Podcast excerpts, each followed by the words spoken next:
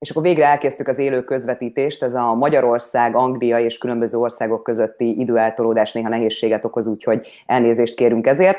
Elkezdenénk akkor a beszélgetést Ausztrália, Skócia, Wales, Bors István szemével. Szia István, mesélj nekünk arról az elején, hogy hol születtél, milyen okból indultál el külföldre, mennyi idős voltál, miért pont az az ország az első, amit választottál, ilyeneket szeretnénk hallani. Sziasztok! Hát látom Angliában szép fényes az idő, napos, itt nálunk borús, Budapesten. Én Skóciába mentem először, egyből érettségi után, 5 éves gimnáziumba mentem, tehát 19 évesen fejeztem be. Volt egy nagyon jó angol nyelvtudásom, már mert két nyelvű középiskoláról beszélünk, szóval már felsőfokkal mentem ki Skóciába, egyből érettségi után két hetem volt, mert ügynökségen keresztül mentem, és jött a telefon, hogy, hogy találtunk neked egy munkát, mehetsz. Um, szóval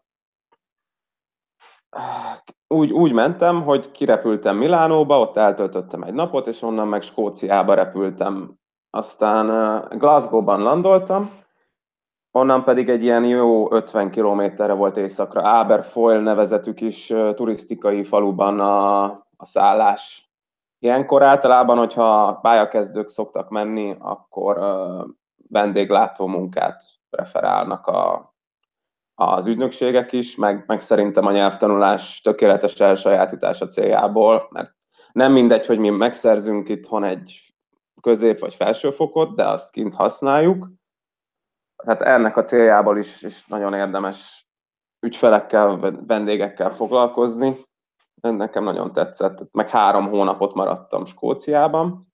Egy gyors kérdésem lenne közben bármilyen jellegű tapasztalatod, igen, nagyon fiatal voltál, amikor kimentél Skóciába, de vendéglátóiparban esetlegesen volt-e bármilyen tapasztalatod, vagy erre volt-e szükség ehhez a munkához, hogy ezt megszerezd? Minimális tapasztalatra volt szükség, én azelőtt bebesegítettem barátok, rokonok um, vendéglátóhelyein, de tényleg ilyen alapszintű, akár pár hónapos tapasztalatról is beszélünk, akár uh, akár egy, egy nyár alkalmával, tehát nem kellett több. A nyelvtudás volt a lényeg, hogy tudjak beszélni, főleg, külf- főleg kelet-európaiakkal dolgoztam együtt Skóciában. Miért pont, miért pont Skócia? Hogy jött ez? Az ügynökség mondta, hogy ez a lehetőség, én, nekem mindig tetszett Skócia, tehát így kapásból elfogadtam, nem is gondolkodtam rajta, hogy, hogy Angliába, vagy Velszbe, vagy Skóciába szeretnék menni. Az volt a lényeg, hogy Egyesült Királyság. Uh-huh. Tehát abban ugye Észak-Írország is beletartozik, de most Skócia lett a választás. Igen, nagyon gyönyörű tájak voltak, emlékszem. Sajnos a Loch Nessi tóhoz nem jutottam el. Um,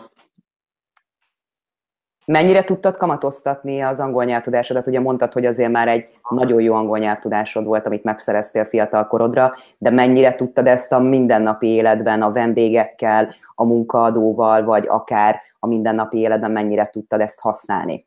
Uh-huh. Igen. Tehát meglepődne az ember, hogy ugye felsőfokú nyelvvizsgával megy ki, de annyi újdonsággal találkoztam, hogy sokszor az elején zavarba jöttem, kellett egy pár hét, amire amire flottul belejöttem a dolgokba, és mindig, mindig tapasztaltam új újdonságot, új kifejezéseket, helyi sajátosságokat, ez mindenhol különböző ugye az angolban, főleg úgy, hogy több területen is éltem. A munkaadómmal jó, voltak néha értelmezési problémák, főleg azért, mert nem volt jó a kapcsolatunk, ezért is váltottam. Uh-huh nem nagyon szerette a kelet-európaiakat, de mégis őket foglalkoztatta. Um, elmesélem ezt, hogy hogy történt, meg miért váltottam, mert én utána egyből átrepültem Velszbe. Tehát az történt, hogy egy nagyon feszített tempóban kellett dolgoznunk. Ez úgy nézett ki, hogy volt a hotel, és akkor volt annak egy, egy étterem része. Én pincérként mentem ki, az étterem részbe, és voltak reggeliztetések, meg vacsoráztatások, tur- turnusokba jöttek az emberek, főleg idősebbek ilyen buszos uh, túrával, és egyik reggel már épp fejeztük be a reggeliztetést, és ilyen, ilyen hot büfé, ilyen büféasztal volt, ahol mindenki kiszolgálhatta magát, már elfogyott pont az, amit egy hölgy szeretett volna enni, és mi már ugye, minket már arra utasítottak, hogy szedjük le az asztalokat. Én meg oda mentem a hölgy, hogy, hölgyhöz, hogy segítsek neki, hogy um, mégis mit szeretne, mert akkor hozok ki a konyhából. És akkor rám kiabált a főnököm, hogy, hogy menjek vissza, Viszont ez nekem már egy az utolsó csepp volt a pohárba, ezért kimentem. Nem visszamentem, hanem kimentem, hogy levegőzzek egyet. Aztán a hölgy próbálta neki megmondani, hogy, hogy, hogy csak segíteni akartam, de őt is elhesegette. Nagyon nem szerette magát szerintem ez az ember. És akkor a hölgy, hát nyilván egy idősebb hölgy, ezért megilletődött és elsírta magát emiatt. Amikor jöttem vissza rá egy három-négy percre, akkor a kollégáim mondták, hogy, hogy ez történt, és én meg ráförmettem a főnökömre mindenki szeme láttára, az még ki, kiiszkolt az étteremből, és megtapsoltak a vendégek. Na és akkor ennek kapcsán kerültem kapcsolatba egy, egy vendégpárral, akik Velszben éltek, és segítettek abban, hogy ott elhelyezkedjek. Uh-huh.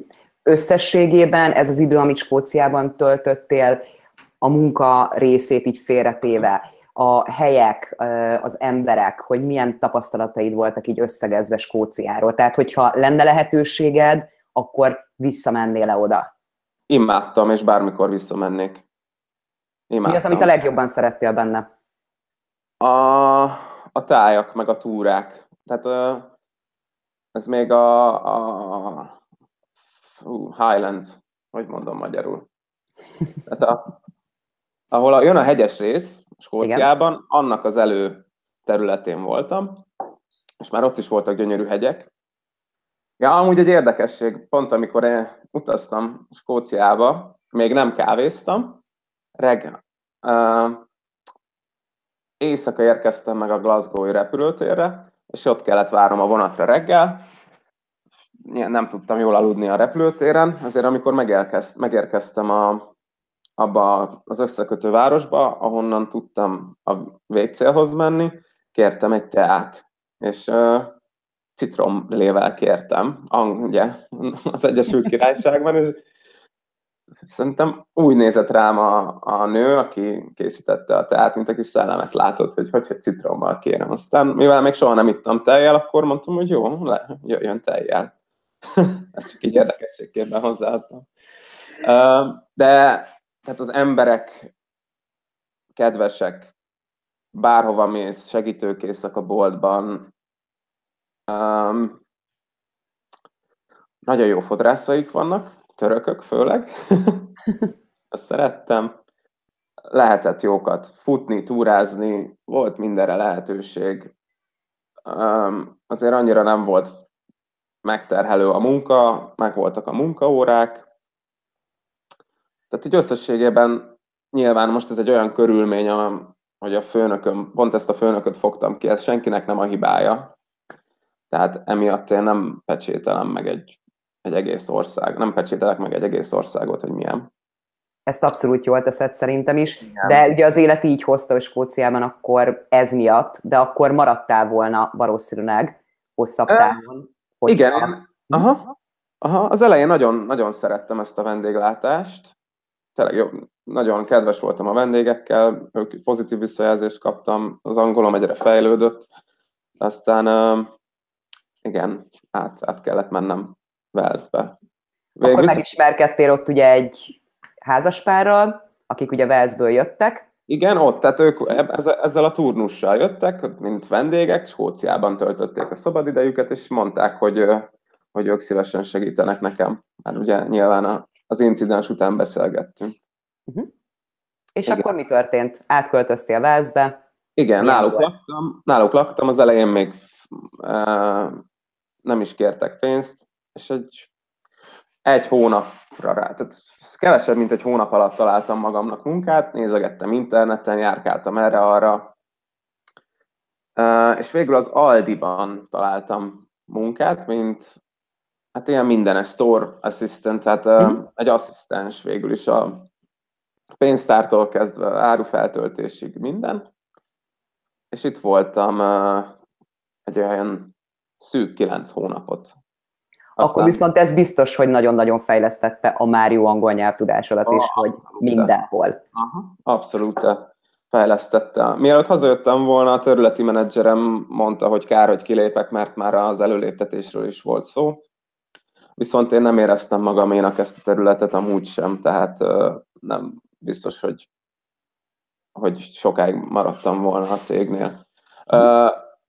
Maga, tehát a külföldi, az a külföldi Aldi-nak a, a munkáltatói része nagyon korrekt, minden rendben volt, tehát szünetek betartva, fizetések betartva, túlórák betartva, egy szavam nem lehet, tehát és szerintem ez minden korrekt munkáltatónál így van külföldön is. Viszont családi okok miatt haza kellett jönnöm, amit nem is bánok, mert mm. így visszatekintve örülök, hogy így alakultak a dolgok, hogy hazajöttem. Um, Összegezve vesz, akkor milyen volt? Skóciát jobban élveztem. Mm. Igen, igen. Velszben több időt eltöltöttem, többet tapasztaltam, de, de az összességében én, én Skóciára szavaznék, hogyha a kettő közül kéne választanom. A házaspártól elköltöztem olyan két-három hónap után, mert azért nyilván voltak kisebb surlódások, mert nem szoktak ahhoz hozzá, hogy, hogy egy harmadik ember lakik velük.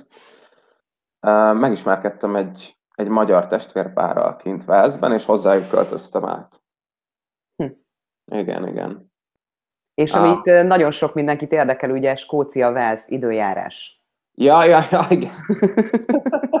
Ez eszembe se jutott, pedig most kinézek, az, az teljesen hasonló. Nagyon nagy mákom volt, mert júliustól augusztus végéig, szeptember elejéig voltam Skóciában, tehát nyáron. Volt két alkalom, amikor fel tudtam venni a rövid nadrágomat.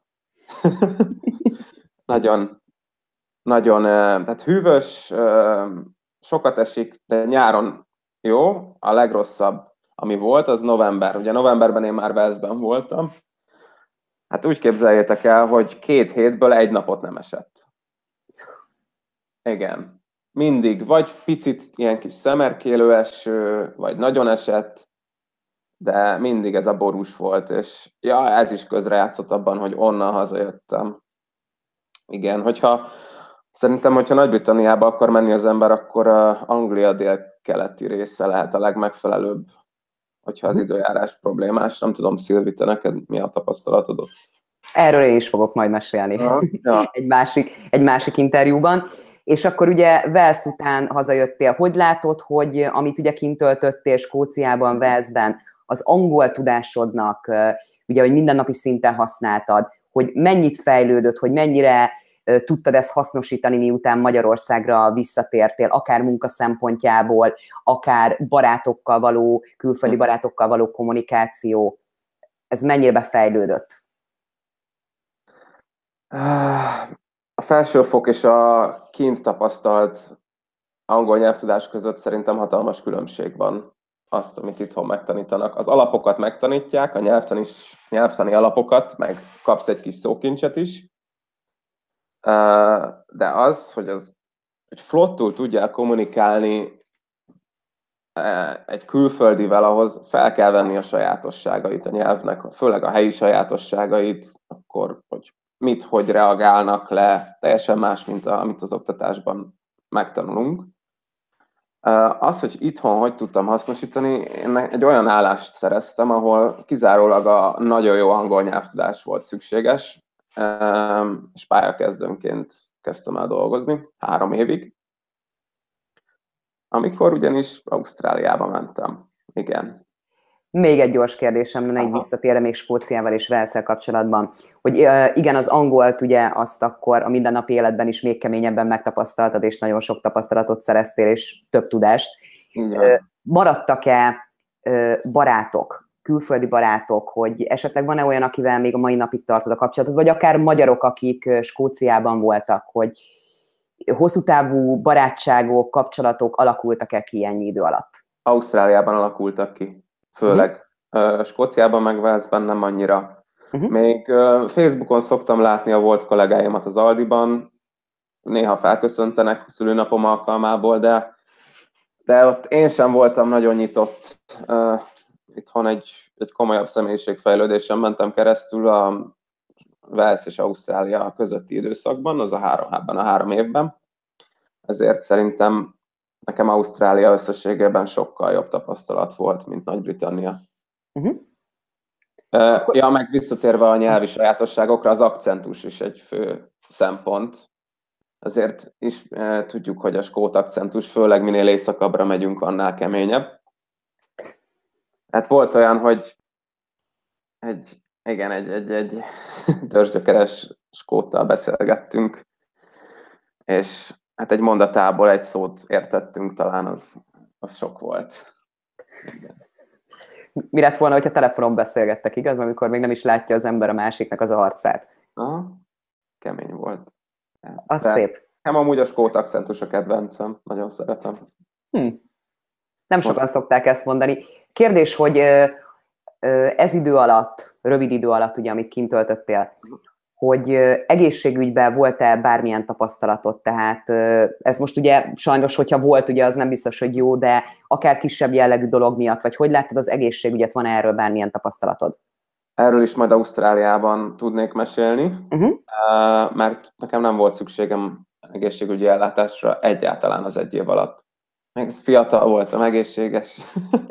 Akkor viszont ennek örülök, mert akkor nincsen tapasztalatod, tehát hát, ezzel ilyen szempontból abszolút... ezzel nem tudom gazdagítani a hallgatók tudását. Nem is baj, tehát inkább azt mondom, hogy örülök neki. És akkor három év ugye Magyarország. Hogy látod, jó, 19 évesen ugye mentél el külföldre egy rövidebb időre, utána ugye visszatértél Magyarországra, hogy láttál-e ez idő alatt, egy-másfél év alatt ugye, ami eltelt, ami kim voltál külföldön, hogy a magyaroknak a, a helyzetében, olyan értelemben, hogy a barátokkal mennyire maradt meg a kapcsolat, a család hogy viszonyult ahhoz, hogy ilyen fiatalon ugye kimentél külföldre, mennyire tudtátok ugye a barátokkal tartani a kapcsolatot. Hogyha erről mesélnél, akkor azt megköszönném. Akkor először beszélek a barátokról. Uh-huh. A jobb, a, a, azok a barátok, akikhez, akikhez közelebb álltam, szinte napi szinten beszélgettem, nyilván akik, akik, akikkel meg nem annyira tartottam addig is a kapcsolatot, például középiskolai osztálytársak, akikkel úgy elbeszélgettem a nap közben, azok meg lemorzsolódtak valamennyire. Szerintem ez a távolság, ez igazán meg tudja mutatni, hogy ki az, akinek fontos hogy az életében. Ez most nem klisé szövegből mondom, hanem saját tapasztalatból. Meg, meg nincs is messze, ugye, tehát azért azt vegyük hozzá, hogy Nagy-Britannia Ausztráliával szemben egy, egy másfél-két órára van innen repülővel. Nem mindegy, hogy, hogy egy teljes napot kell utazni, vagy csak ennyit. Uh-huh. Tehát ha úgy adódik, vagy vészhelyzet van, akkor bármikor hazajöhetsz. Ha meghívnak egy szülőnapra, akkor is hazajöhetsz Nagy-Britanniából. Főleg most, meg most már, hát, ahogy telik az idő, egyre inkább ezek a fapados járatok elérhetővé teszik, hogy nagyon könnyen kiutazzunk. Akár egy, azt is meg lehet tenni, hogy reggel felülök, kimegyek Londonba, este meg hazajövök. Tehát uh, olcsóbban megússzuk, meg gyorsabban, mint hogyha lemennénk Debrecenbe. Ez, így van. Persze, hogyha valaki Budapesten él, azt azért tegyük hozzá. Igen. A család persze féltettek az elején, de, de tudták, hogy milyen vagyok, tele ambícióval, kalandvágyjal, szóval elengedtek. Velük is tartottam a kapcsolatot napi szinten, besz, szinte napi szinten beszélgettünk telefonon, minden este elmondtam a tapasztalataimat, tehát apukám is hazacsábított részben, tehát uh-huh. már azért hiányoztam neki a végén, és nagyon is örülök neki, hogy hazacsábított. És akkor három év ugye Magyarország. Így van. Elhelyezkedtél, dolgoztál, mit csináltál a három év alatt? Így van, logisztikai területen dolgoztam, Európa szerte mindenféle ügyfélel kellett kapcsolatot tartani. Ma is ezt csinálom, csak már nem egy kis vállalkozást, hanem a, a Waberersnél. Uh-huh. Igen. a jogi osztályon. Tehát ez egy, egy kicsit kalandos volt, mert ugye három évet dolgoztam ebben a kis székben, aztán kimentem Ausztráliába, és akkor visszamentem oda, most meg átmentem egy nagyobb céghez. De itt ugye az Ausztrália a lényeg. Hogy jött Ausztrália? Tehát jó, volt egy külföldi tapasztalatod, jó, rossz, ugye az angolod a még erősödött, otthon töltöttél Magyarországon ugye három évet, dolgoztál. Hogy jött ez az Ausztrália, hogy egyszer csak így fogom magamat, és mert tetszik, hallottam, mert volt, aki azt mondta, hogy láttam annó gyerekkoromban egy filmet róla, és annyira megtetszett, hogy beleszedettem, és eldöntöttem, hogy ki fogok menni. Tehát nálad ez, ez hogy alakult? Miért pont Ausztrália? Uh-huh. Egy nagyon radikális változásra volt szükségem az életemben akkor, amikor ezt a döntést hoztam, magán életi okok miatt, főleg, családi magánéleti okok miatt, és akkor egyik, jan, emlékszem, ez egy január, januári nap volt, 2015, azt hiszem. Igen, 2015 januárjában. Egyik nap úgy keltem föl hétvégén, hogy nekem el kell mennem Új-Zélandra vagy Ausztráliába, de úgy alakult ki ez, hogy angol nyelvterületre szeretnék menni, de mivel már voltam Nagy-Britanniában, ezért valami újat akartam kitalálni. Három opciót sorakoztattam fel magamnak, ugye uh, Új-Zéland, Ausztrália, meg USA. Uh-huh. És uh, elkezdtem nézelődni az interneten, um, és talán szintén egy ügynökséget találtam, uh, és azon nyomban gondolkodás nélkül felhívtam őket. Uh-huh azt hiszem, hogy ez szombati nap volt, és fogadták a hívásomat, minden rendben volt, szóval egy ilyen kis kezdeti, gondolom sok ilyen telefonhívást kapnak, hogy ilyen nagy, nagy beleéléssel felhívják őket. Ezt én majd gondolom hasonló jellegű minden ügyfél szempontjából, hogy így ki akar menni mert ehhez nagyon nagy elkötelezettség kell, hogy ilyen messzire menjünk, ehhez meg bele kell élnünk magunkat, szerintem. Tehát kaptam kezdeti információkat, aztán elkezdtem tovább nézelődni, azt hiszem, hogy a telefonhívást követően egy vagy két héten belül találkoztunk személyesen is, ott még részletesebben el, elbeszélgettünk a lehetőségekről, és akkor elkezdtem a folyamatokat intézni, én teljesen meg voltam róla győződve, hogy én ezt meg fogom csinálni, és ki fogok jutni. Uh-huh. Megkérdezhetem azt, hogy ugye, mint tudjuk, Ausztrália vízum köteles, hogy milyen vízummal vágtál neki, ha. miért pont azzal, mit csináltál, mi volt így a kezdeti, mert mondod, hogy összerakni ugye papírokat, tehát hogy, hogy nézett ki ez az egész? Olyan tanácsot kértem, hogy megnézném Új-Zélandot, mert az mindig vonzott, de elképzelhető, hogy én letelepedés céljából mennék ki, de és tanulni is szeretnék, ezt is hozzátettem, és akkor kaptam azt a javaslatot, hogy ha tanulás szempontjából, a tanulás is szempont, akkor Ausztrália jobb választás lehet, és nekem végül is mindegy volt, hogy Ausztrália vagy Új-Zéland. Uh-huh. Tehát tanulóvízummal mentem ki, amihez komoly, uh, komoly papírozás kellett, és követelmények voltak nyelvi uh, tudást illetően is. Uh-huh. És akkor megkaptad ugye a vízumot. Sokan azt mondják, nem tudom, hogy te hogy gondolod és hogy látod, hogy ez egy dolog, hogy megkapni mondjuk egy ausztrál vízumot, vagy ugye egy vízumot, de hogy tényleg utána jön az igazi menet? Tehát az egy dolog, hogy megkapok egy vízumot, és akkor utána mi történik? Nekem, nekem elég nehézkes volt ez a vízum, szinte sírtam örömömben, amikor megkaptam, szóval uh, onnan már flottul mentek nekem a dolgok. azt mondanám, megvettem a repülőjegyet, Dubajban szálltam át. Úgy, úgy utameztem, hogy ne egyből Melbournebe menjek, hanem még egy, egy-két napot eltöltsek egy dél-kelet-ázsiai országban. Malajzi, Kuala Lumpur, Malajzia, erre esett a választás. Az is kalandos volt, mert um, rosszul foglaltam a szállást, szóval így este 9-10 körül kellett nekem szállást találnom. E, egyedül Malajziában 20, mondjuk akkor már 24 voltam, mm. és az angolommal nem volt baj. De ha valaki egy ilyen hát se tudom képzelni, hogyha valaki nyelvtudás nélkül egy ilyen szituációba keveredik, akkor az, az milyen pánikba tud esni.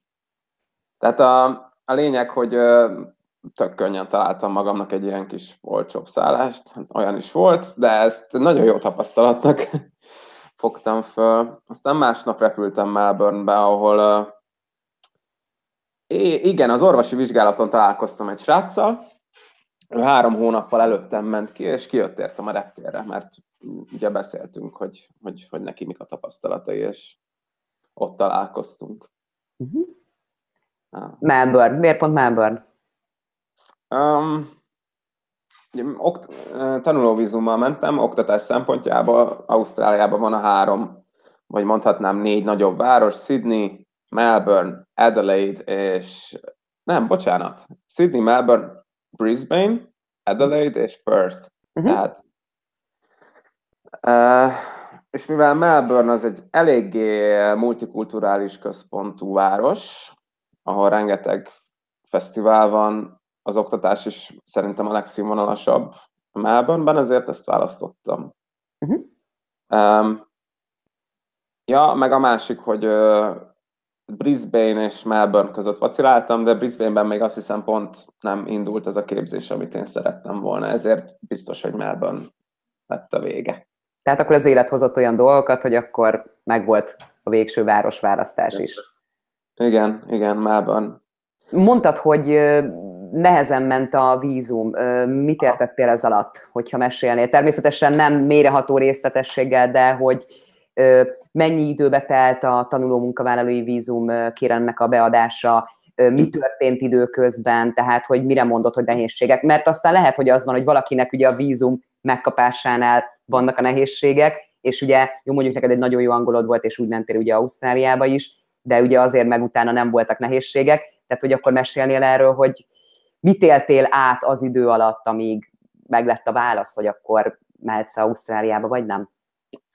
Ez nem titok. A, az én fő gát, ami, a fő gát, amiben én futottam, az az, hogy, hogy kellett egy pénzügyi hátteret felmutatni, aminek nekem időbe telt az összegyűjtése, meg megszerzése. De minden erőt, tehát minden ismerette, ismerettségemet megmozgattam, hogy meglegyen ez a pénz. Ez nem, de nem kell ezt befizetni, hanem csak meg kell mutatni, hogy, hogy ezzel rendelkezünk, hogy, hogy, hogy tényleg a tanulásra tudjunk koncentrálni, mert ugye 20 órát dolgozhatunk hivatalosan hetente tanulóvízummal, ezért van egy ilyen anyagi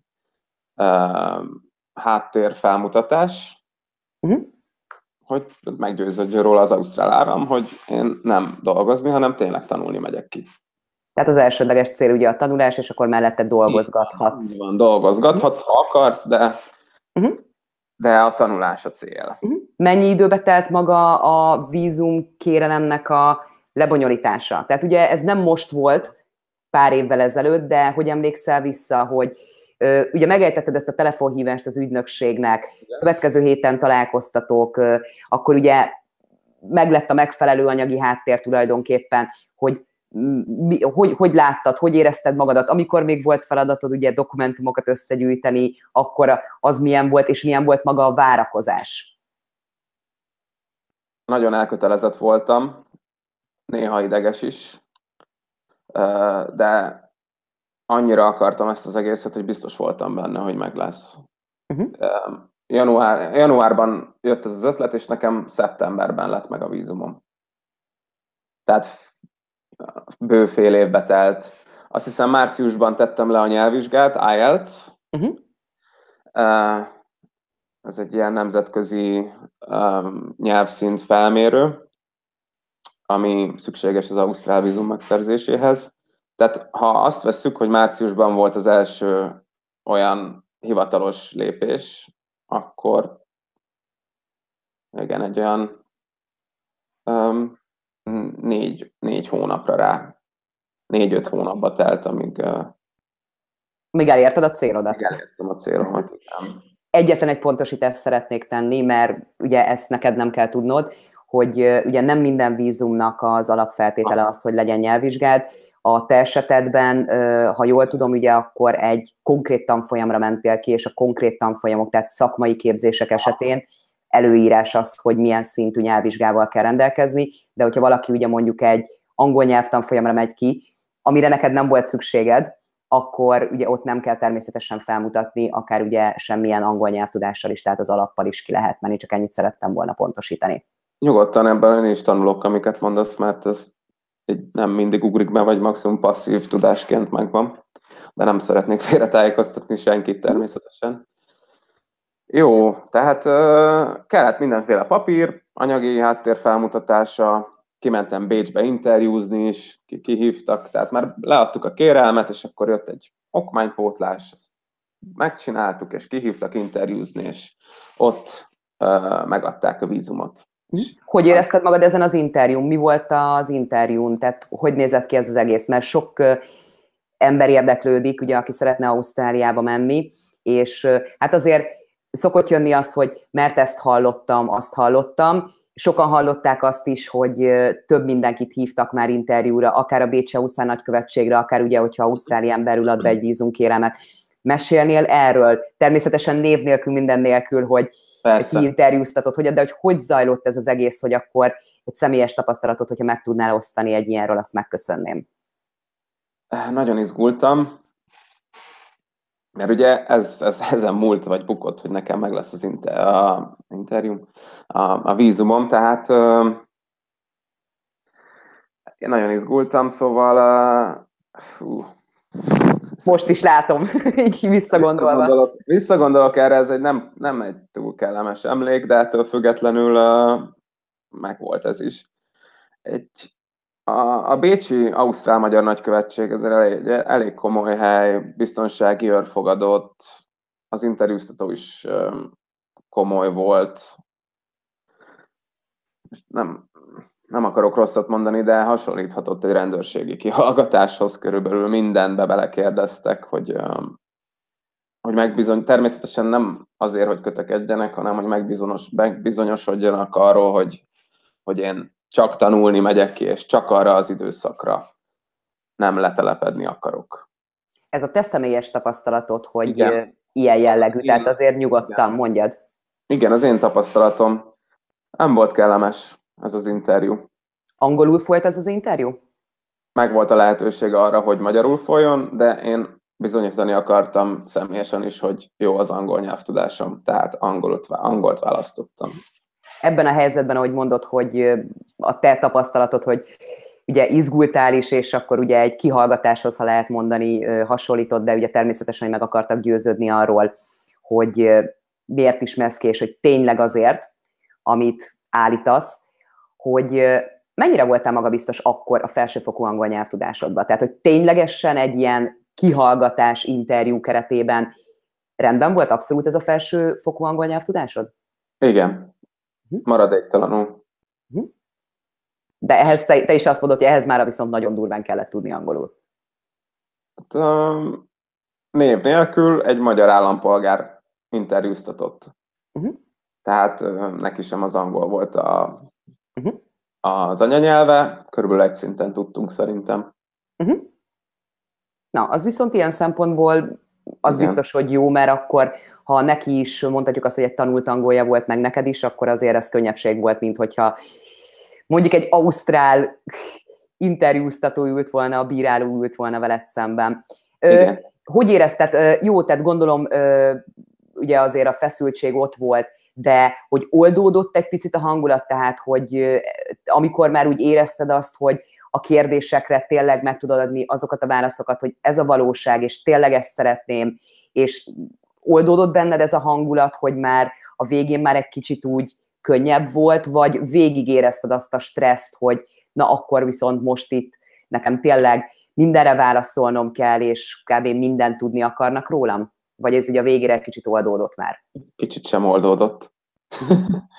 Akkor oldódott, amikor elküldött 30 percre, hogy megnéz pár dolgot, elintézi a papírozást, és akkor jöjjek vissza, majd szól, hogy mi az eredmény. Akkor már azt hiszem, hogy egy félmosolyt megejtett, hogy, hogy megadtuk a vízumodat. Igen, akkor, akkor könnyebbültem meg. Uh-huh.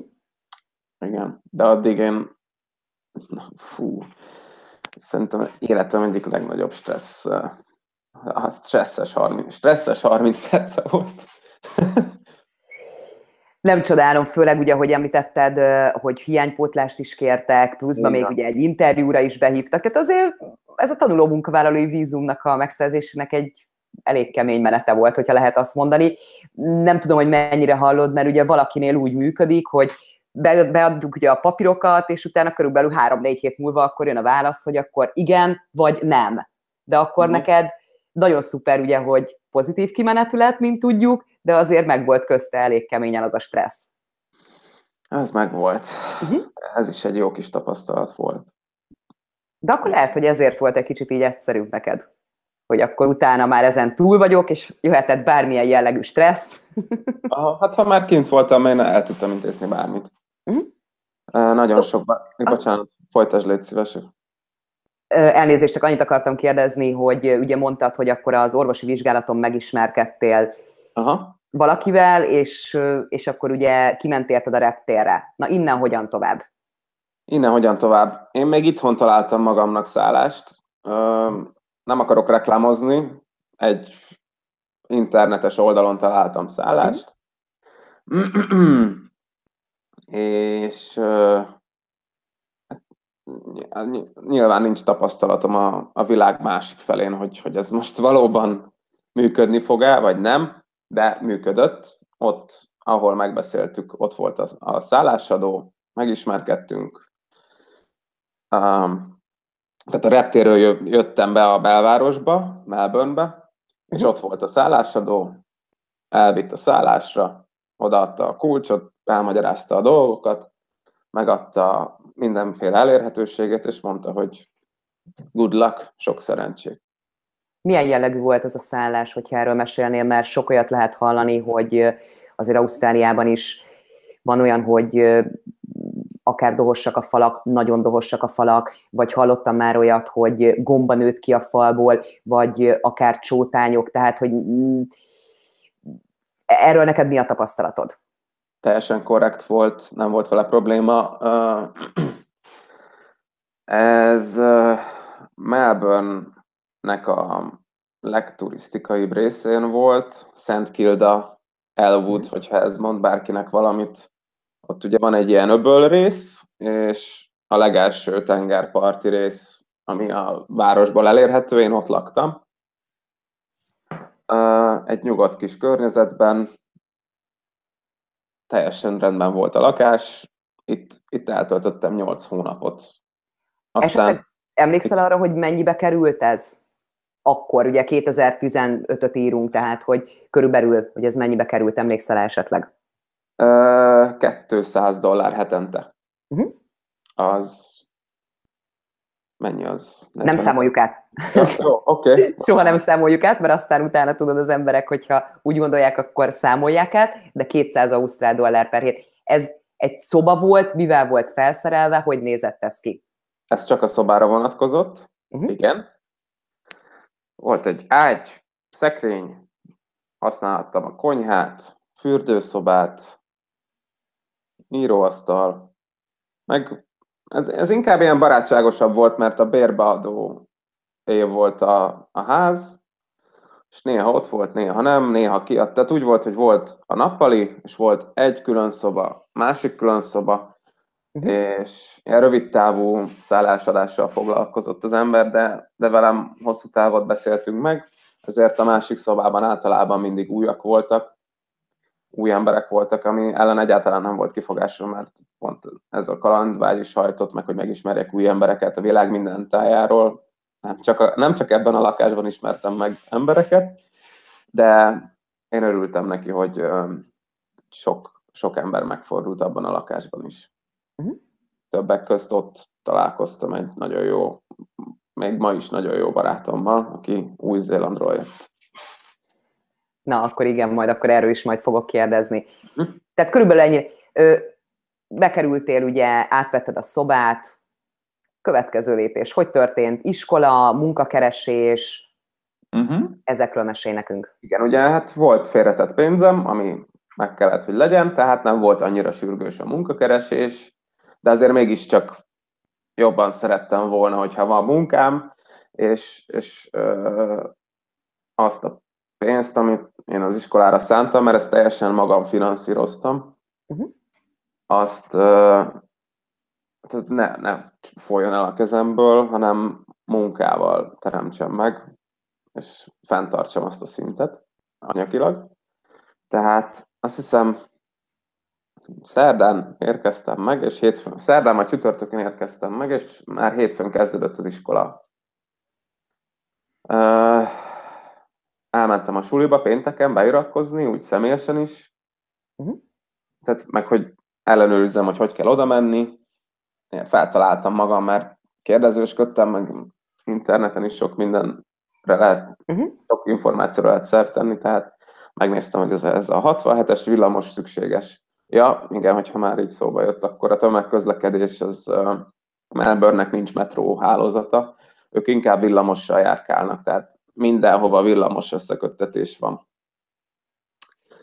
Mennyire voltál megelégedve a tömegközlekedéssel? Hát én alapvetően nem szeretem, itthon sem, sehol. Ott se szerettem nagyon. Um, de nem tudtam, nem volt rá módom, hogy autóval járjak, tehát ezzel kellett beérnem. Uh-huh. Igen, kb. 40 percre voltam az iskolától, 40 percre laktam tőle, de azért is itt, itt ide költöztem, mert az a srác, akivel megismerkedtem, ő, ő közel lakott hozzám, és így együtt néha programoztunk. De aztán, igen? Egy másodperc türelmet kérek, muszáj vagyok, hogy kinyissak egy ablakot, mert nagyon meleg van. Egy másodperc. Kinyitnál, kinyitnál egy ablakot, vagy valamit, Léci? Egy ablakot nyissál már ki, kérlek. Ott az üvegházhatás. E, igen, tehát így most így fogtam, és egy kicsit így be, befűtöttem magamat, úgyhogy így már még jó, hogy nem vagyok kifestve, mert akkor már folyna rólam a vakolata, ahogy szokták mondani. Aha.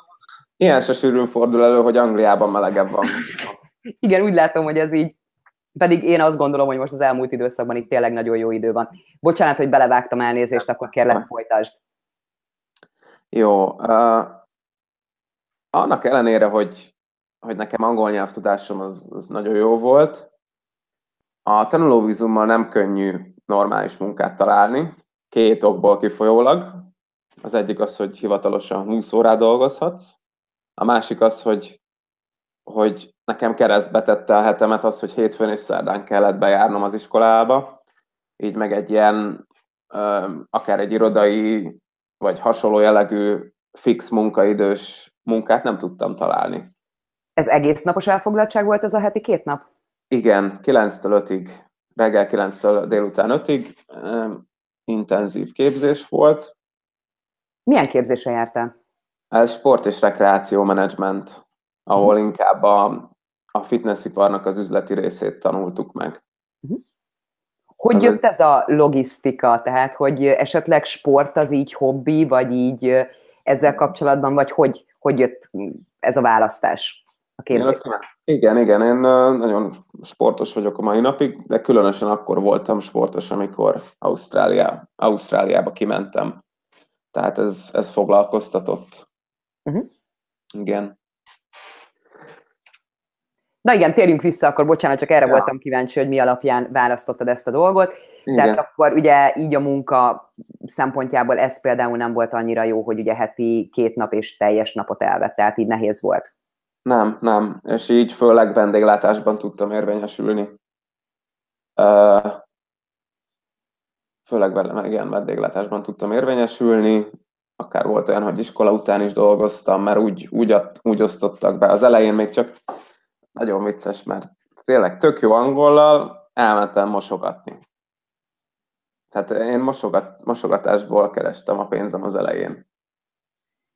Ez egy komoly tapasztalat volt.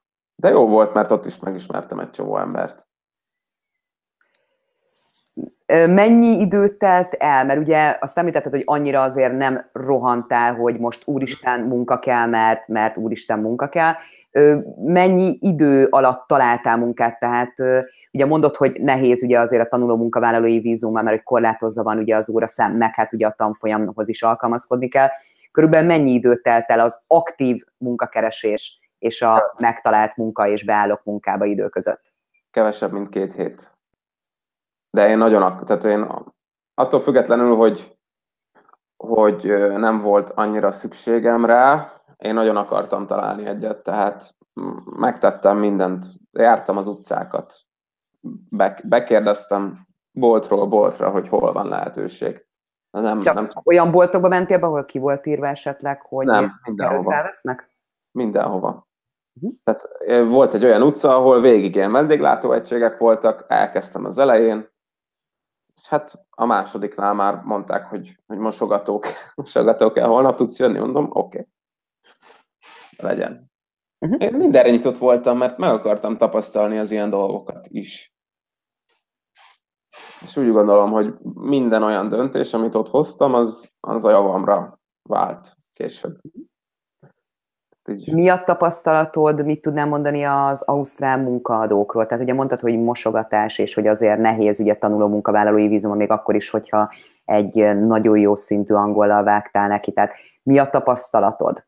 Hogy milyenek az ausztrál munkaadók, akik ugye neked adtak munkát. Te, te hogy láttad ezt? Ez eh, Melbourne egy bevándorlóváros, ezt tudjuk.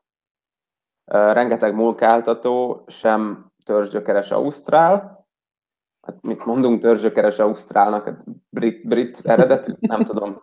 Tehát itt generáció, van olyan, aki második generációs ausztrál vannak, eh, mélyebb gyökerű ausztrálok, de a lényeg, hogy, hogy a világ minden tájáról voltak munkáltatók, és hát most nem szépítem, voltak olyan, munká, voltak olyan munkáltatóim, akik, akik hát nem úgy bántak velem, mint ahogy azt mondjuk egy, egy, egy ekte ausztrál tette volna. Uh-huh. Uh, igen. Mondjak országot is, hogy milyen nemzetiségű munkáltatóim voltak? Vagy Azt nem? megköszönném, mert szerintem ez egy olyan tapasztalat, hogyha ha. valaki ugye megnézi ezt a videót, ezt a beszélgetést, akkor nem azt mondom, hogy előítélete lesz, de lehet, hogy el fog rajta gondolkodni. Nem szabad előítéletekkel menni, mert összességében összességében jó tapasztalataim voltak az emberekkel, hát itt nem, ez csak ilyen statisztikailag nem, mhm. nem, nem nem azért, hogy, hogy előítélkezzünk.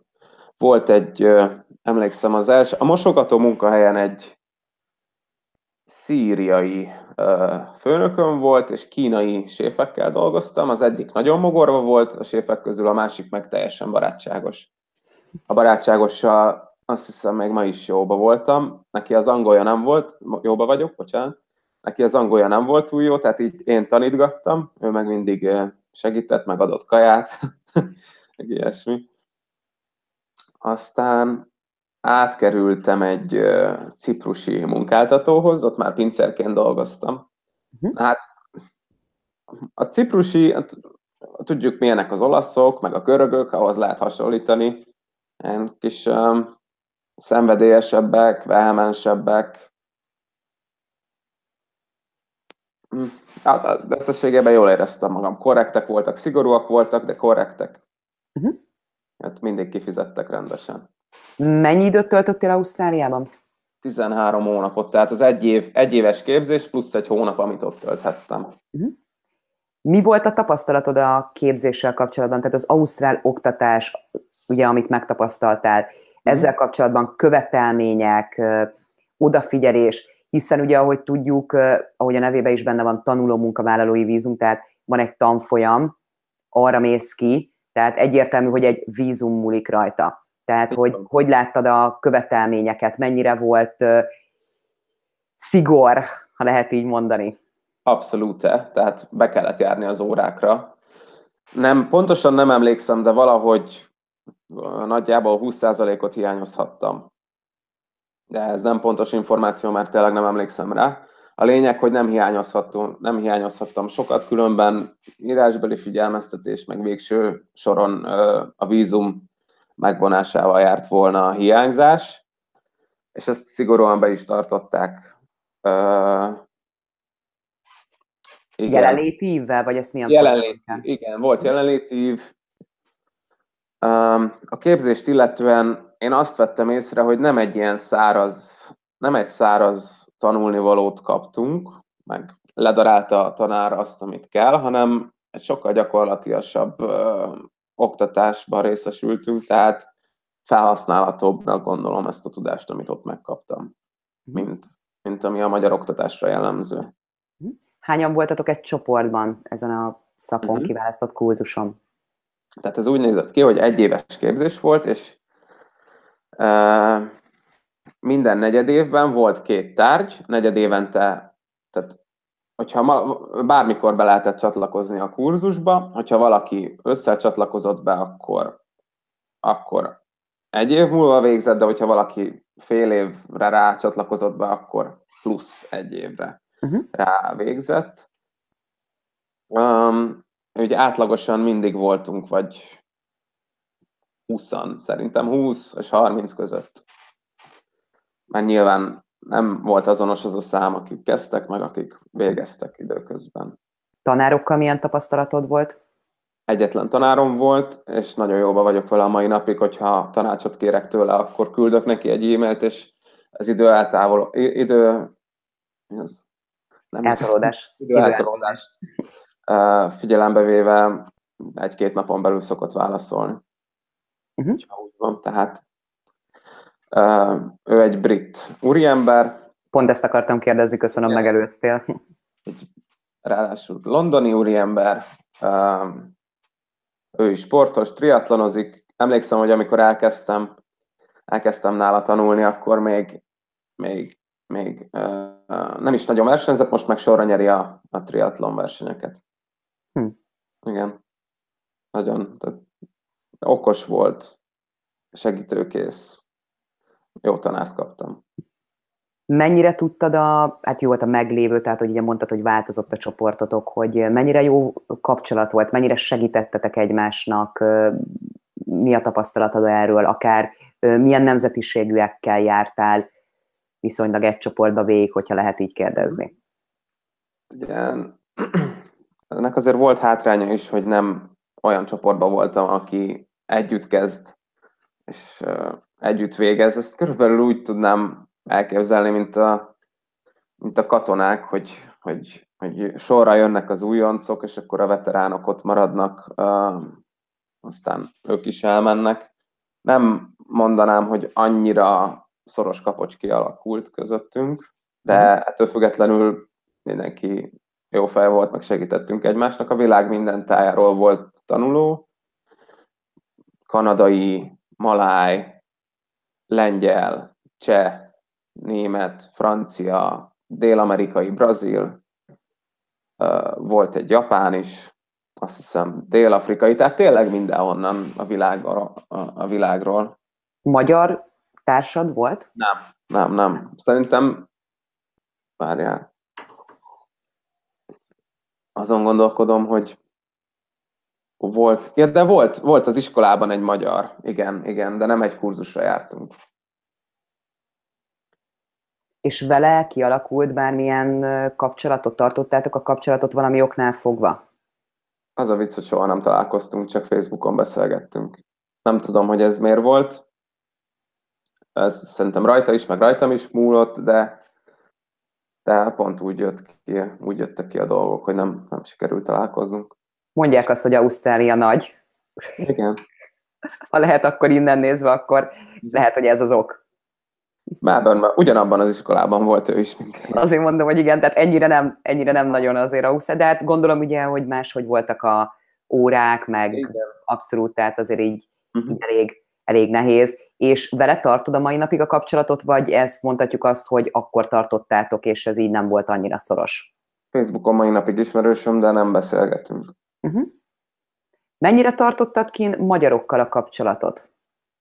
Ja, van két legjobb barátom, velük mindig tartottam a kapcsolatot. Nyilván hát kérdezgetnek, hogy milyen Ausztrália, mert ez nem annyira szokványos dolog, hogy valaki csak így egyedül kimegy. Uh-huh. De ugyanazt a tapasztalatot tudom elmondani, mint amikor Nagy-Britanniában voltam, hogy lemorzsolódott pár ember. Uh-huh és Ausztráliában élő magyarokkal alakult-e ki kapcsolatod, szorosabb kapcsolatod? Nem sokkal találkoztam. Nem sokkal találkoztam, sok, uh, ténylegesen kevesebb volt, mint Nagy-Britanniában, de uh, ugye ez a srác is magyar volt, aki, akivel, aki megvált a repülőtéren, uh-huh. tehát neki voltak ismerettségei, néha összeültünk így, így egy magyaros eszegetésre, de velük már nem tartom a kapcsolatot annyira, sőt, uh-huh. talán egyáltalán nem. Te nem kerested a magyaroknak a társaságát, vagy így hozta az élet? Vagy nem is gondolkoztál ezen? Én, nekem semmi bajom senkivel nincsen nemzetiség szinten. Tehát nem, semmilyen előítéletet nem mutatok. Mindig az embert a cselekedetei alapján ítélem meg, nem, a, nem onnan, hogy honnan jött. Uh-huh. Úgyhogy ez, ez így számít. Abszolút. Mi hiányzott a legjobban Magyarországról, akár Skóciában, Velszben vagy Ausztráliában, amikor voltál? Ah, Természetesen ugye az elsődleges a család, de itt félretéve ezt a dolgot, tehát hogy mi az, amit tudnám mondani, hogy a legjobban hiányzott, amikor külföldön voltál? Semmi nem mit eszembe. Ilyen lehetséges? Persze. Volt már ilyen, hogy valaki ezt mondta? Nem hiszem. Semmi nem hiányzott. Szerintem nem, mert vagy ételek, vagy valami ilyesmi ízek, vagy valami mindig volt, de nem. ez a te személyes tapasztalatod, nem? Uh-huh. Uh, maximum egyetlen dolgot tudnék így mondani, ami most ugrott be, az az, hogy, hogy a, ugye én egy magyar állampolgár vagyok, és az a, az a biztonság, amit a, a saját országodban érzel, hogy számíthatsz az államra, meg nem annyira távol vagy tőle, ez a távol, igen, mert ugye Ausztrália távol van, na ez, ez egy kicsit hiányzott néha. Uh-huh. Meg hát nem felülünk egy repülőgépre, ugye, mint Angliában, és akkor hazamegyünk akár egy születésnapi bulira, ahogy mondtad. Így van, az egy év alatt egyszer nem tudtam hazajutni, többek közt az időhiánya miatt, meg a, nagyon, a, a repülőjegy ára, ára miatt, mert az nagyon drága. Igen. Egy kérdés, amit elfelejtettem feltenni, hogy nem tudom, hogy emlékszel esetleg, hogy a mosogatással mennyi pénzt tudtál keresni? Minimálbér, ami azt hiszem olyan 17 dollár körül mozog óránként. Uh-huh. A fizetésekkel volt-e bármikor Ausztráliában, Skóciában vagy Velszben problémát, hogy nem fizettek ki időben, vagy bármilyen jellegű? Soha. Uh-huh mindig mindenki korrekten időben fizetett. Vagy hogyha bármi közben arról tájékoztatott, és volt olyan, hogy, hogy volt fizetésnap, és mondták, hogy csak holnap tudják odaadni, és oda is adták, hogyha ez, ez lényeges. Uh-huh. Nem, nem volt problémám, nem kellett soha panasszal élnem se kifelé. Uh-huh. Egészségügy, Ausztrália. Igen, igen. Ugye itt kötelező biztosítást kötni. Ez milyen? Te jobban tudod, milyen biztosítás, mert nekem ilyen, mint eszembe, mi ez baleset, vagy, vagy nem baleset? Tulajdonképpen egy tanulómunkavállalói vízumhoz egy egészségügyi biztosítás, amit teljes tanfolyam idejére ki kell Aha. fizetni előre. Ja, ja, ja. De ettől függetlenül ez, ez nem azt jelenti, hogy ingyen orvosi ellátásra, hanem kőkemény pénzeket elkérnek azért is, hogy csak konzultáljál orvosokkal, házi orvosokkal, akik nem biztos, hogy első körben tudnak segíteni a problémáidon. Tehát most összegszerűen mondhatok?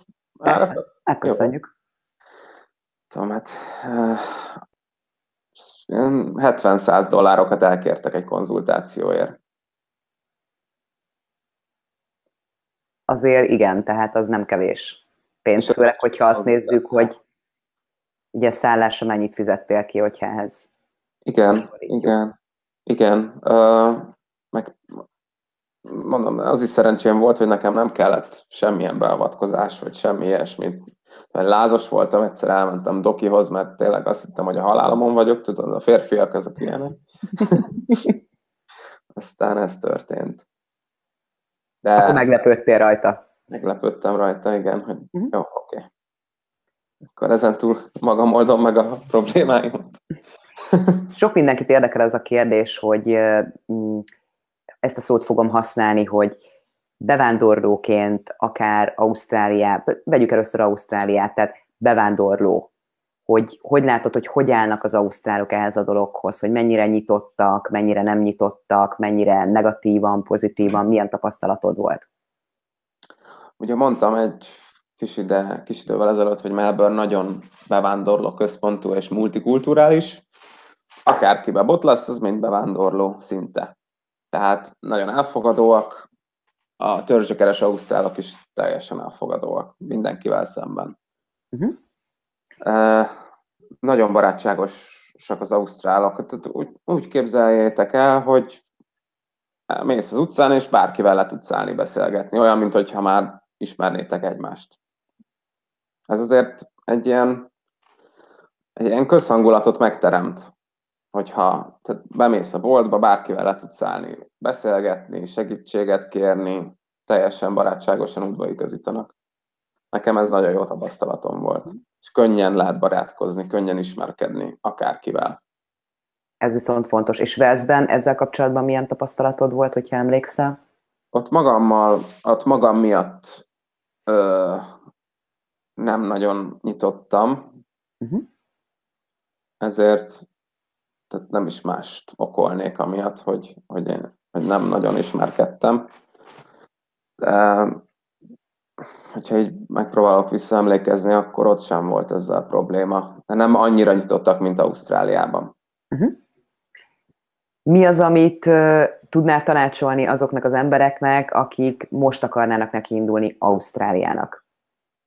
Hát ez főleg attól függ, hogy hányan akarnak indulni, mit akarnak csinálni, mi a végcéljuk, de egy biztos, hogy angolul tanuljanak meg, anélkül nem lesz könnyű. Főleg az, aki mondjuk családdal megy, mert már hallottam olyat, hogy családdal angol nyelvtudás nélkül ki, ki akarnak menni, hát az katasztrófa. Hogyha valaki nem tud angolul, legalább a családfő tudjon angolul szerintem, de hogyha senki nem tud angolul, és tudom én, kimennek egy-két-három gyerekkel, mert van pénzük, és, és el tudják intézni, akkor is ez, ez katasztrófa lehet. Szerintem. Uh-huh. És te hogy láttad, mert ugye te, ahogy említettük és beszéltünk is róla, tanuló munkavállalói vízummal, tehát elég komoly feltételei voltak a vízum megkapásának is.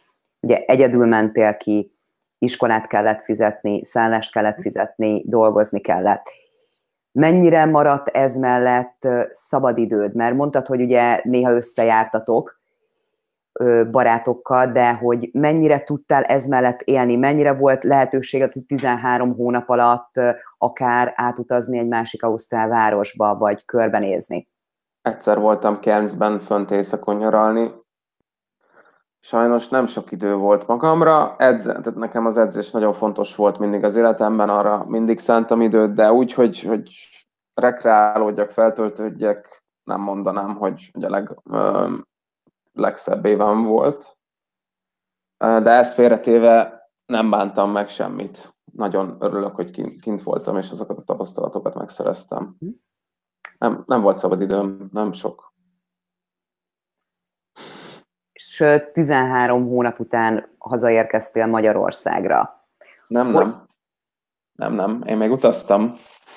Erről uh, szeretnék hallani. Jó, oké. Okay. Tehát... Letelt a 13 hónap, befejeződött a tanfolyam, lezártad gondolom a dolgaidat, tudtad, mhm. hogy el szeretnéd hagyni Ausztráliát, és onnan hogyan tovább? Ó, elnézést, hogy megint anyagiakról beszélek, de azt, amit én megkerestem, azt mind az iskolára költöttem, tehát amíg kellett fizettem a részleteket, mert negyed évente fizetett, fizettem a részletet, az mind sulira ment, és csak az utolsó három hónapban, miután befizettem az utolsó részletet, tudtam félrerakni arra a célra, hogy én majd utazzak. Uh-huh. Igen, és uh, volt egy srác, akivel megismerkedtem Melbourneben, de ő előbb kiment Új-Zélandra, és ott dolgozott, aztán amikor lejárt a vízumon, megbeszéltük, hogy kiugrom három hétre Új-Zélandra, abból egy hetet együtt voltunk, az a déli sziget volt, Queenstown, szerintem az egyik legszebb, uh, legszebb terület, Tehát, hogyha valaki Új-Zélandra megy, akkor mindenképp menjen el a déli szigetre, ne hagyja ki, még akkor is, hogyha nagy gyűrűk ura rajongó, és az ugye az északi szigeten található a Hobbit föld, Hobbit falva. Um, tehát kimentem, béreltünk autót, szerintem így visszagondolva ez volt életem legszebb három hete eddig. Ez az új-zélandi utazás, körbeutaztam az egészet végül. Ugye ő, ő dolgozott, és kivett szabadságot azért, hogy egy héten keresztül tudjunk utazgatni a déli szigeten, de aztán meg boldogulnom kellett, mert nekem az volt, hogy két hetem volt eljutni Oaklandbe, az meg a legészakibb nagyváros Új-Zélandon, akármilyen módon. Ja, bocsánat, visszakanyarodok, tehát ez azért volt, mert megvettem a repülőjegyet Ausztráliából, hogy végleg elhagyom, és amikor a reptéren voltam, szembesültem azzal, hogy nem engem nem akarnak beengedni Új-Zélandra, mert nincs kifele menő repülőjegyem. Mert azt tudni kell Új-Zélandról, hogy 90 napig nem kell magyar uh, útlevéllel vízum, de legyen meg a, a kimenő rep, repjegy. Ez a feltétel. És ott helyben megvettem Nepálba, Oaklandből a, a repülőjegyet. Egy spontán jött egy ilyen ötlet, hogy nekem még kell egy, egy ázsiai ország, és a Himaláját mindenképpen akartam nézni. Szóval Nepál, Nepálra esett a választás, de visszakanyarodva újra. Új-Zéland, igen. Tehát olyan gyönyörű tájakat láttam az utazásom során, hogy én, én tényleg elbögtem magam. Ezt nem semmilyen túlzás nélkül mondom csodálatos volt, nagyon jó emlék. Viszont igen, hát nagyon drága, még hogyha a hostelekben, hostelekben ö, alszunk, akkor is 30 dollár egy éjszaka. És a hostelt azt úgy képzeljétek el, hogy 8 emberrel alszol együtt. És itt új-zélandi dollárról beszélünk, ugye? Hát ez hasonló, mint az ausztrál. Uh-huh. Aha. Tehát sok új-zélandi, hogyha valaki új-zélandban gondolkodik, akkor azt is érdemes megjegyezni, hogy sok új-zélandi azért megy Ausztráliába, hogy, hogy pénzt keressen. Ezt, ezt nagyon sok új-zélandinál tapasztaltam, hogy ez volt a fő ok. Új-Zéland egy kicsit hűvösebb ország, mint Ausztrália. Uh, igen, körülbelül úgy kell elképzelni, mint mint itt Magyarországon egy, egy ilyen tavaszi-őszi időt, szerintem. Viszont a tá- ha valaki táját akar látni, az, az mindenképp menjen ki Új-Zélandra. Akkor Ausztráliát tulajdonképpen megpecsételted ezzel ja. a három hetes Új-Zéland úttal. Hát az, az is közre játszott, hogy én Ausztráliában nem nagyon utazgattam. Tehát Ausztráliában is vannak gyönyörű helyek, csak ugye az egy hatalmas kontinens országról beszélünk, nem, tehát nem, nem annyira megközelíthető, mint Új-Zélandon belül. Tehát Új-Zélandon belül be van tömörítve a gyönyör egy sokkal kisebb helyre, mint Ausztráliában. Ez, Érthető. Ezért. Ausztráliának a tengerpartjai gyönyörűek, főleg a tengerparti szerpentinek. Emlékszem, hogy béreltem autót, és tényleg ott is szájtátva mentem mindenhova. Ha nem haragszol, lenne egy kérdésem. Bármikor kérdezhetsz közben. Hogy említetted ugye, hogy fizetted a részleteket, arra kerested a pénzt, utána tudtad, hogy az a célod, hogy szeretnél Új-Zélandot is megnézni, összegyűjtötted erre a pénzt. Amit Ausztráliában a 13 hónap alatt tudtál tenni a munkával, tudtál-e elrakni azért esetlegesen pénzt, vagy mondhatjuk azt, hogy 13 hónap életre szóló tapasztalatot szereztél, és utána ugye ki tudtál menni Új-Zélandra, amit lehet, hogy előtte nem tudtál volna megtenni, és nem csak ugye a távolság miatt, vagy tudtál abból kamatoztatni úgy, hogy félre tudtál tenni pénzt, és esetleg tudtál-e vele valamit kezdeni visszatérés után Magyarországra? Nem, nem. Minden pénzemet az oktatásra, meg amit megtakarítottam a három hónapban, azt az utazásra költöttem. Megérte? Persze. Akárhogy alakulna, én ezt újra játszanám. Uh-huh. Tehát emlékeket gyűjtsünk, ne tárgyakat, ez, ez nagyon is igaz.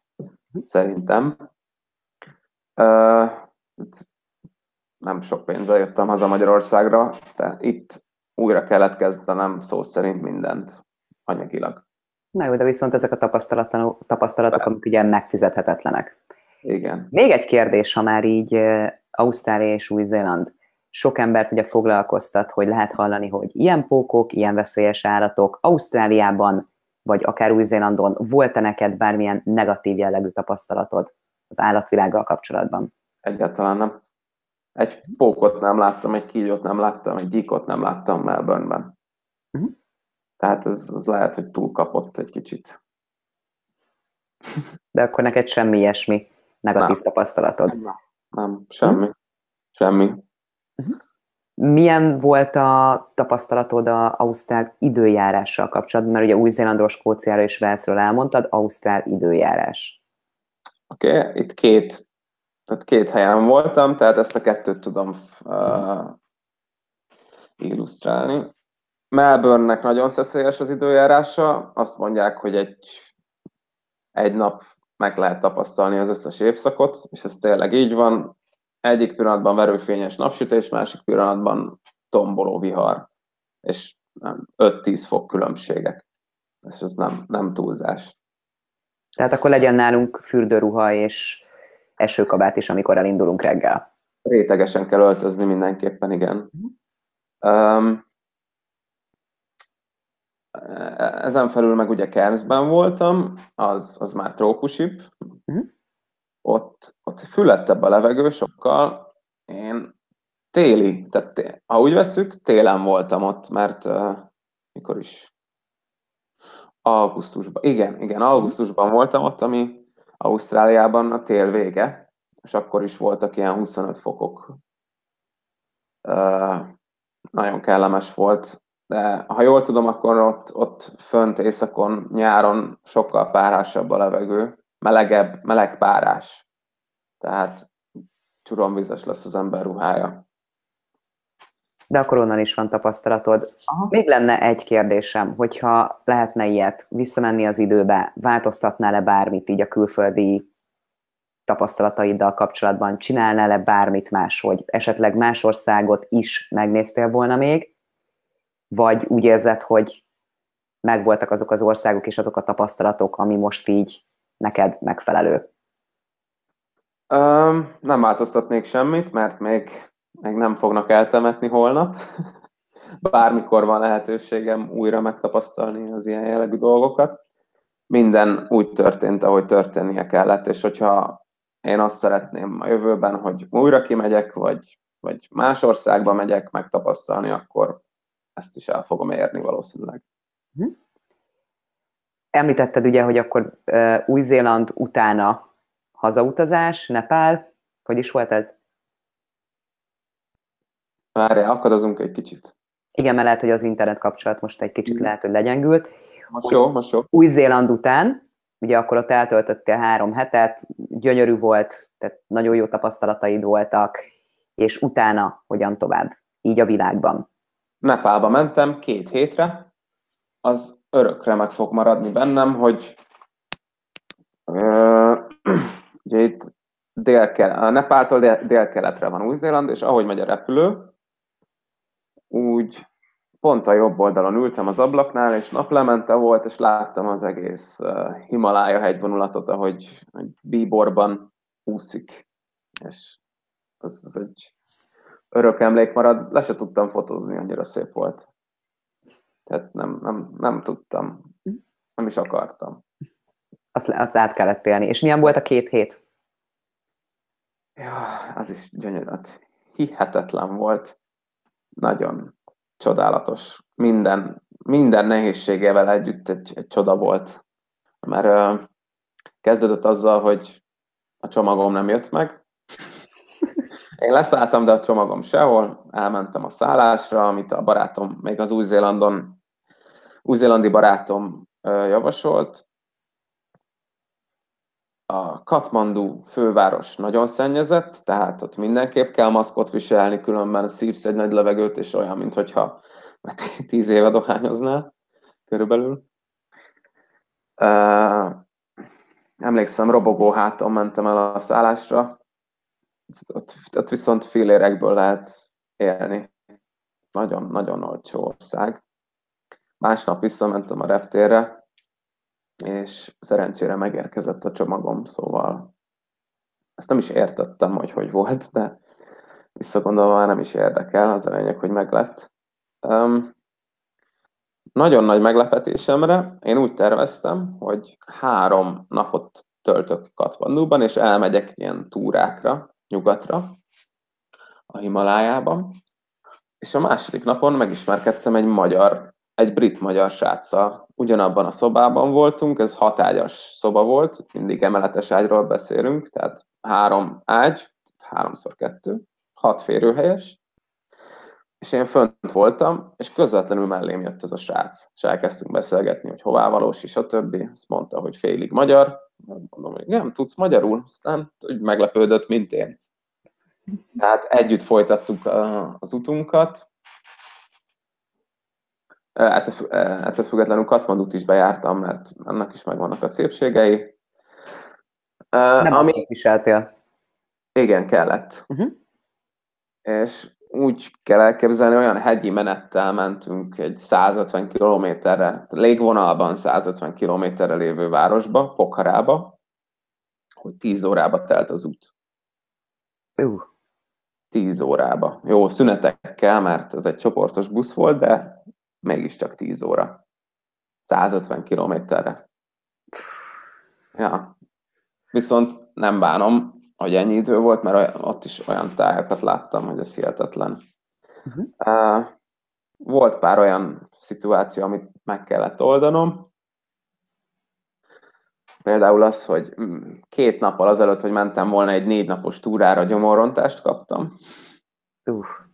Igen, ami, ami kitartott még az elején, tehát addig is, amíg uh, elindultunk, így nagyon legyengülve mentem neki ennek a hegyi túrának 3500 méterre jutottam föl, vagy jutottunk föl, mert az volt a csúcs, és ott már éreztem azt, hogy, hogy már az energiaraktáraimnak a vége, főleg azért is, mert egy jó kis magassági betegségre tettem szert. Nem volt erőm, nem tudtam enni, étvágyam se volt, és le kellett jönnünk.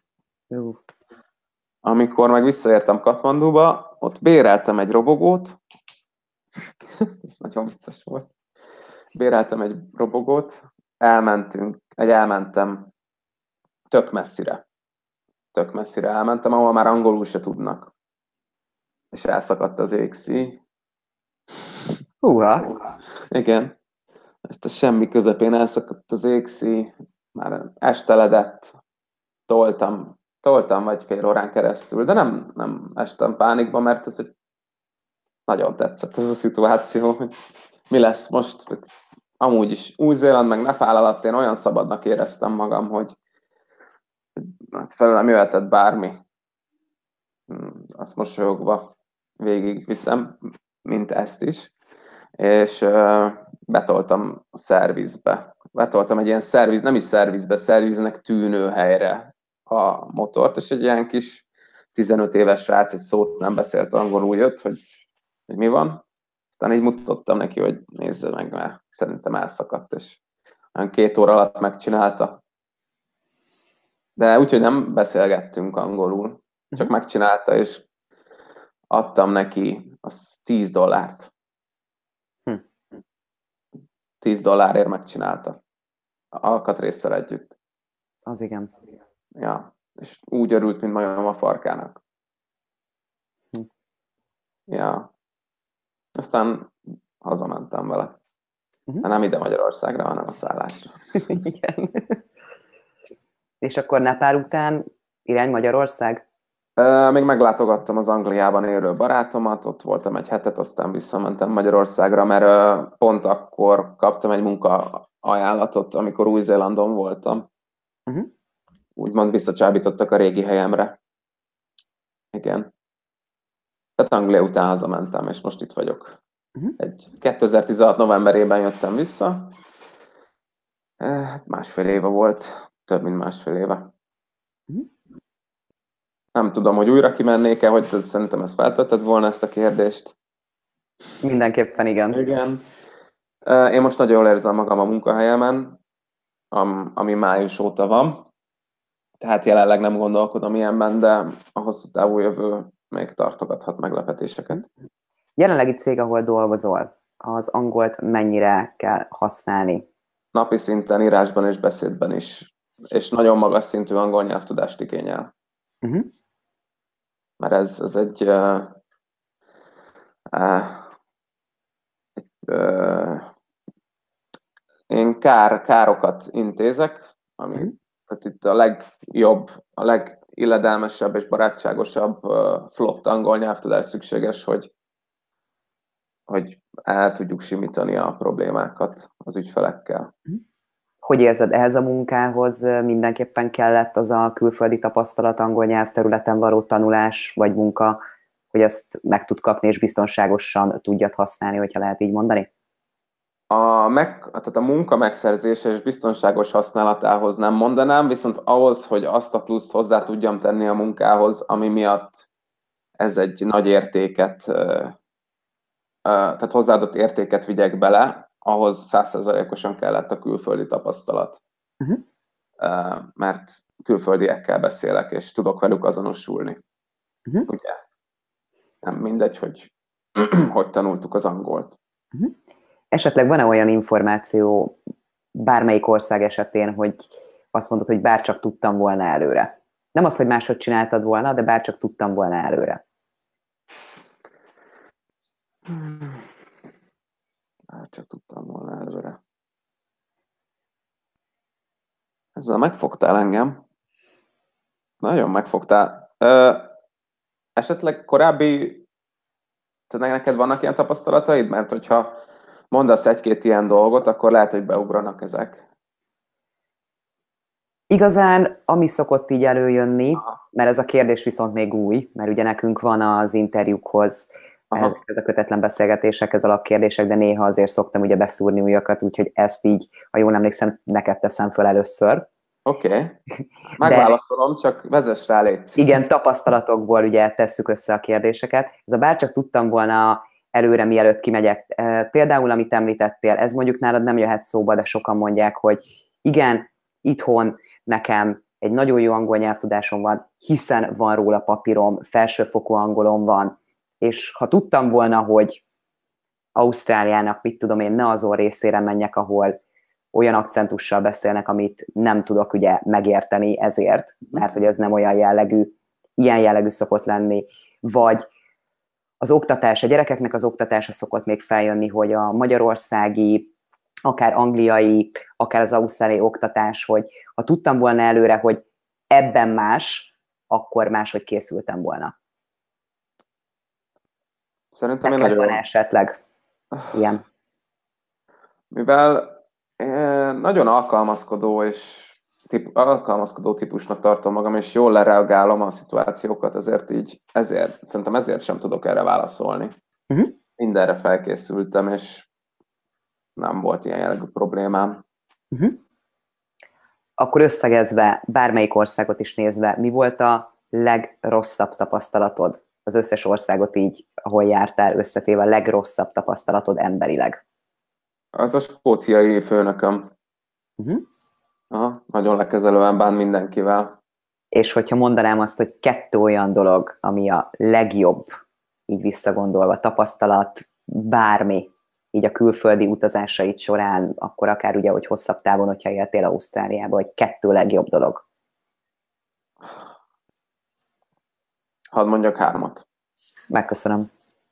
Jó. A, a legeslegjobb dolog az az, hogy a világ minden tájáról megismertem embereket, barátokat, akikkel még a mai napig tartom a kapcsolatot. Például volt olyan, hogy egy ausztrál srác idejött Európába, és, és nálam szállt meg. Uh-huh. Volt olyan, hogy az Ausztráliában megismert barátaim jöttek vissza Európába, és szintén Budapestre meglátogatták, és nálam szálltak, szálltak meg. Tehát most tervezek kimenni Dublinba, ehhez a barátomhoz hát, tényleg és kapcsolatok alakultak ki. Nagyon, nagyon örülök neki. Tehát olyan kapcsolatok alakultak ki Ausztráliába, hogyha nekem segítségre lenne szükségem, akkor megkapnám tőlük. Még hogyha nem is, nem is élnek itt. Jó, ez az egyik dolog. A másik dolog, az nem Ausztrália, de új, az új-zélandi táj, az utazás maga, tájak szépsége, a, az utazásnak a megtapasztalása. A harmadik dolog pedig Nepál, maga a Himalája.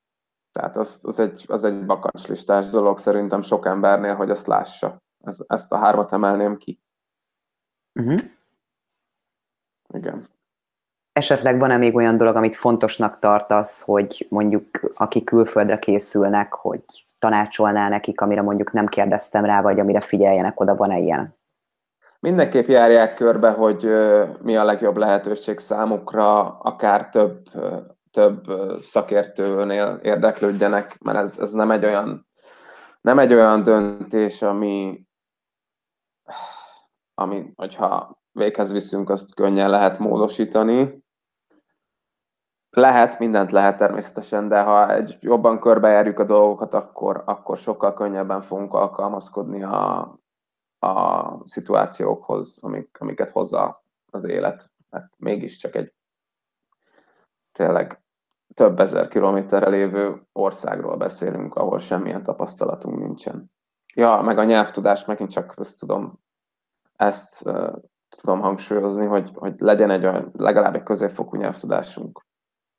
Uh-huh. Persze attól függ, hogy mit csinálunk, de ahhoz, hogy, hogy, hogy általánosságban boldoguljunk, nyelv. Ez mindenképpen, aha. Igen. Így van. Ezek, ezekre készüljenek az emberek ilyen szempontból. És egy utolsó kérdésem lenne. Igen. Hogy említetted ugye a legelején, hogy fiatal is voltál, de egy jó, erős angol nyelvtudással. Említetted, hogy Skóciánál is ö, igénybe vettél ügynökséget.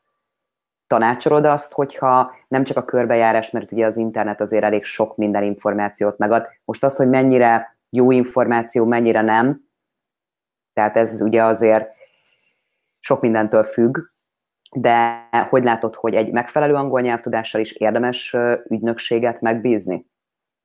Abszolút érdemes ügynökséget megbízni, még hozzá azért, mert, mint említettem, egy olyan helyre megyünk, ahol nincs tapasztalatunk, és az ügynökség felhívhatja olyan dolgokra a figyelmet, amikre nem számítunk.